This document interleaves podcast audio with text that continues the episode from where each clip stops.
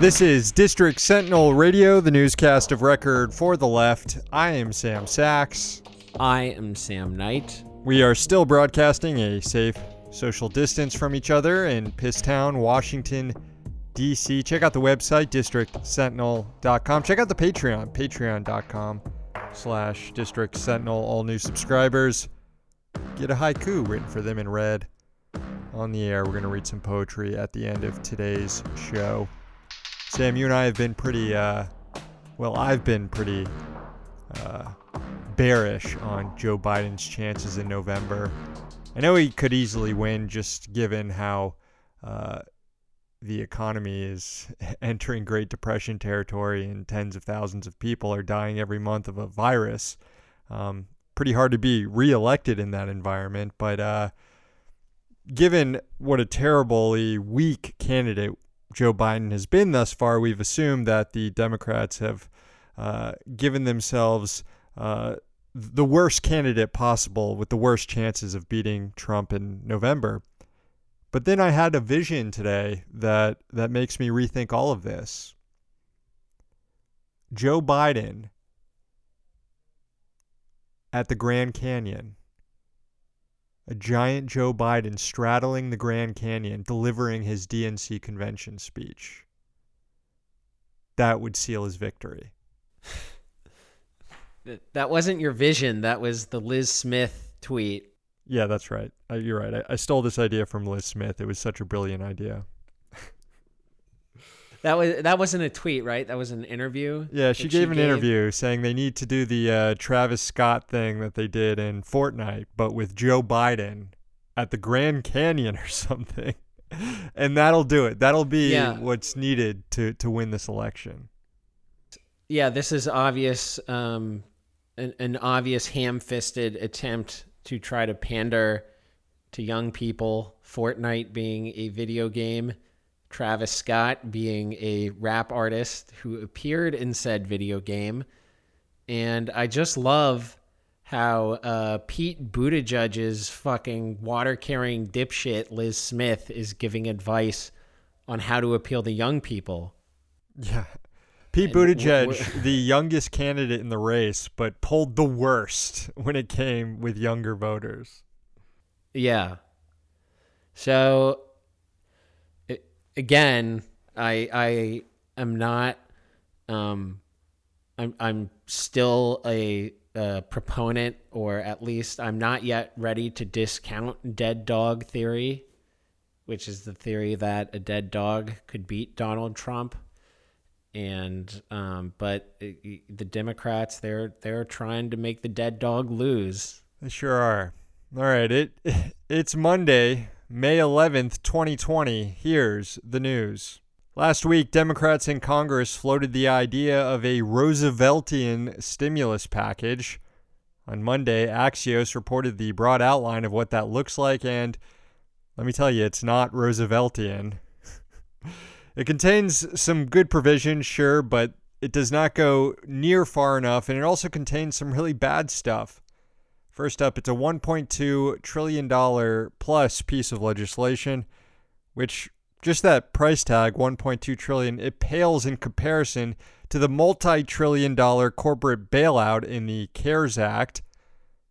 The majority of the funding in this new bill, about a trillion dollars, would go toward aid to states and local governments, which is definitely needed. The bill would also direct more funding to hospitals and testing, plus expanded funding for food stamps, unemployment insurance, and Medicaid funding.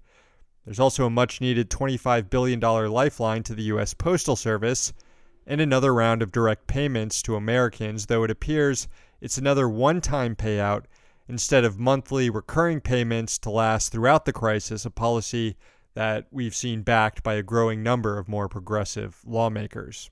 Oh, hell yeah. Trump Trump bucks, but Pelosi bucks. yeah. Now, acting like cops, though, Democrats also want to ensure that people aren't double dipping from these new benefit programs, as in making sure people who are getting expanded unemployment don't also get benefits from other programs. Although it's not entirely clear which programs the Democrats are referring to here, uh, an initial write up by Axios said that Democrats were trying to prevent people from getting both expanded unemployment benefits and the $1200 check or like another round of $1200 checks would be which would be complete bullshit if Democrats are trying to stop uh, working class and unemployed people from getting unemployment benefits and a stimulus check if after all the point of these benefits is to stimulate the economy or at least give people money to pay rent and put food on the table and pay their bills and everything like that. Um, Axios has since rewritten the story without a correction, noting that Democrats want to prevent people from getting unemployment benefits as well as taking advantage of the uh, payroll protection program, which just doesn't make any fucking sense because if you're an unemployed person, you're not really able to apply for a small business loan. Um, so definitely a big question mark, but it sounds like Democrats are up to some cop shit. A Democratic aide told Axios, quote, We're trying to limit the amount of overlap so people aren't abusing the system. Good to see Democrats so proactive about making sure working people and unemployed people aren't abusing the system after they just unanimously gave trillions of dollars to massive corporations with virtually no oversight or restrictions. You guys are doing fucking fantastic. Real, real great job here. Real great well, job. Well, as as as FDR once said, the only thing we have to fear is an amount of overlap that people are abusing the system. Rooseveltian indeed. Indeed. So these are the contours of the Democrats' initial offering for this next relief bill. The White House and Republicans in the Senate have already laid out their priorities, which are essentially no new spending Treasury Secretary Mnuchin claimed it's best to wait and see how the previous relief bill passed more than a month ago affects the economy before adding any new stimulus, even though since the CARES Act was passed, more than 20 million people have lost their jobs and the unemployment rate stands at more than 14%. It's probably a lot higher, closer to 20%. As the Bloomberg headline today tells the story, quote, Republicans say the US deficit is becoming problematic. This after a massive tax cut for the rich just a few years ago, and again, a couple trillion dollar bailout. But now that upwards of 30 million people are unemployed, it's time to tighten the belts. Other than that, the White House and Mitch McConnell want any new bill to also include a payroll tax cut and an employer liability shield to make sure that bosses can't get sued when their workers get COVID 19 on the job because their boss didn't give a shit. Democrats claim that both of these provisions are both non starters, but party leadership during this crisis has been a disaster thus far.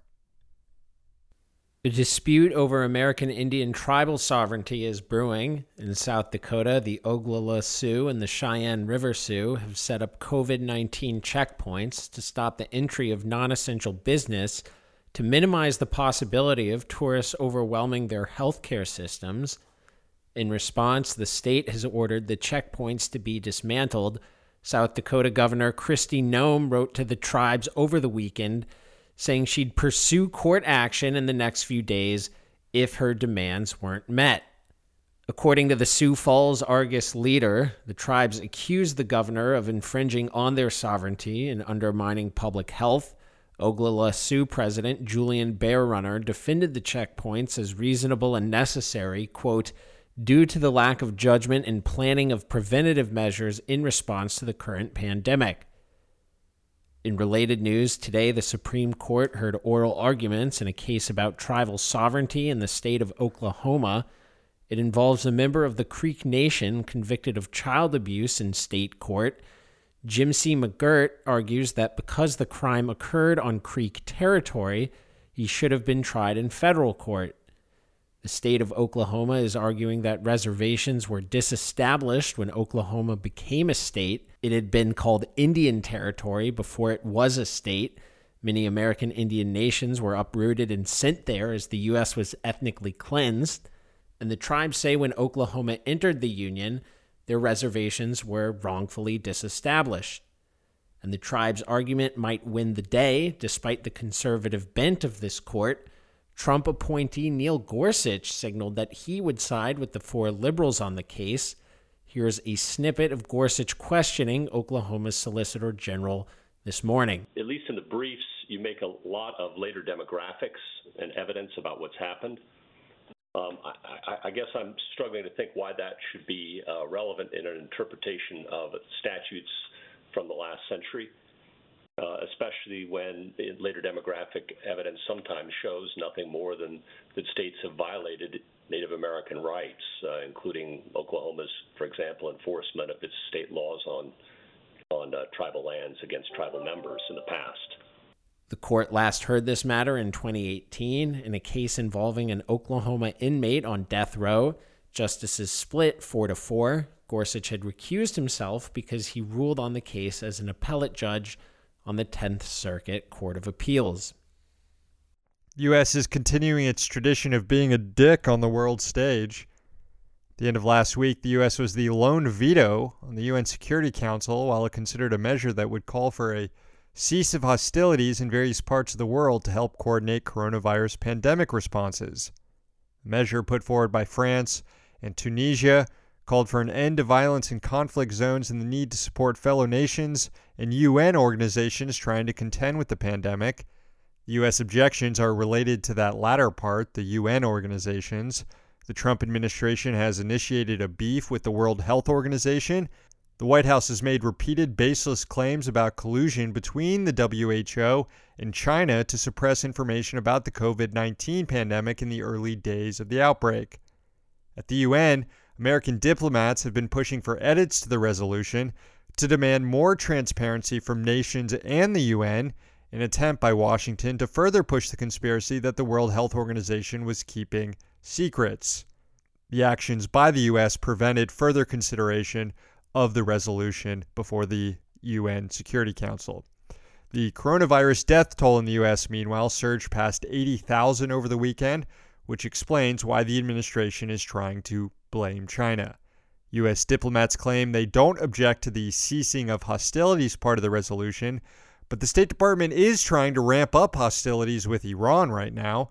Over the weekend, Secretary of State Mike Pompeo again called for extending the UN arms embargo on Iran, which is set to expire in October. Pompeo warned that the U.S. will, quote, exercise all diplomatic options to ensure it. Finally, the Federal Reserve issued an FAQ today on its emergency lending program to state and local governments. Those in most distress could get shut out from relief. The Fed said that entities must be solvent in order to access the so called municipal liquidity facility. To be eligible, states, cities, and counties must have bonds from early April rated among the lower tier of investment grade at least. It's unclear if this threshold immediately disqualifies any state or local governments both Illinois and Chicago might be the major entities closest to disqualification by virtue of their near junk bond status. It's unclear if this threshold immediately disqualifies any state or local governments. Both Illinois and Chicago might be the major entities closest to disqualification by virtue of junk bond status. The program is not yet up and running. The Fed said in today's FAQ that it would announce a launch date soon and that staff was, quote, working expeditiously to operationalize the MLF. Even if no cities, states, or counties are disqualified, they may be priced out of relief. The Fed said it would charge interest based on bond credit ratings.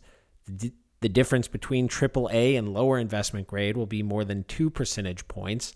Bonds downgraded to junk will pay two percentage points higher than lower investment grade. The facility might, therefore, go unused with borrowing costs already low. Bloomberg noted that cities with bonds rated AAA are currently paying investors 0.48% interest. Cut through all the jargon, it seems like the Fed isn't really setting this thing up to be accessed. Another standout fact about this program you might recall how in the coronavirus bailout phase 3, Congress set a limit on executive compensation for bailed out companies based on CEO pay from 2019, the height of a corporate debt frenzy. Well, Fed restrictions on these government bailouts are based on tax revenue from the year 2017, when the economic data was slightly more modest. And that music means the newscast is over and we're moving on to the poetry portion of the show. All new subscribers at patreon.com slash district sentinel get access to the bonus content that we put out each week and they get their own haiku written for them and read on the air. I'll go first. This one goes out to me, not not me as in your host, but me as in the new subscriber, me. The most pathetic man in the whole entire world. His name, Juan Guaido. Devastating. Thank you, me. Just just destroyed a man with with the truth in haiku form. In haiku form. Finally, this is for Rachel. Charcoal grill flavor, but the gas grill gives options. Afternoon hot dogs? Kid have another afternoon hot dog today? Not yet. About to. I might. Thank you, Rachel, and thanks to all the new subscribers. Again, that's patreon.com slash district sentinel. We are back tomorrow with a brand new newscast. We're here in DC, so you don't have to be.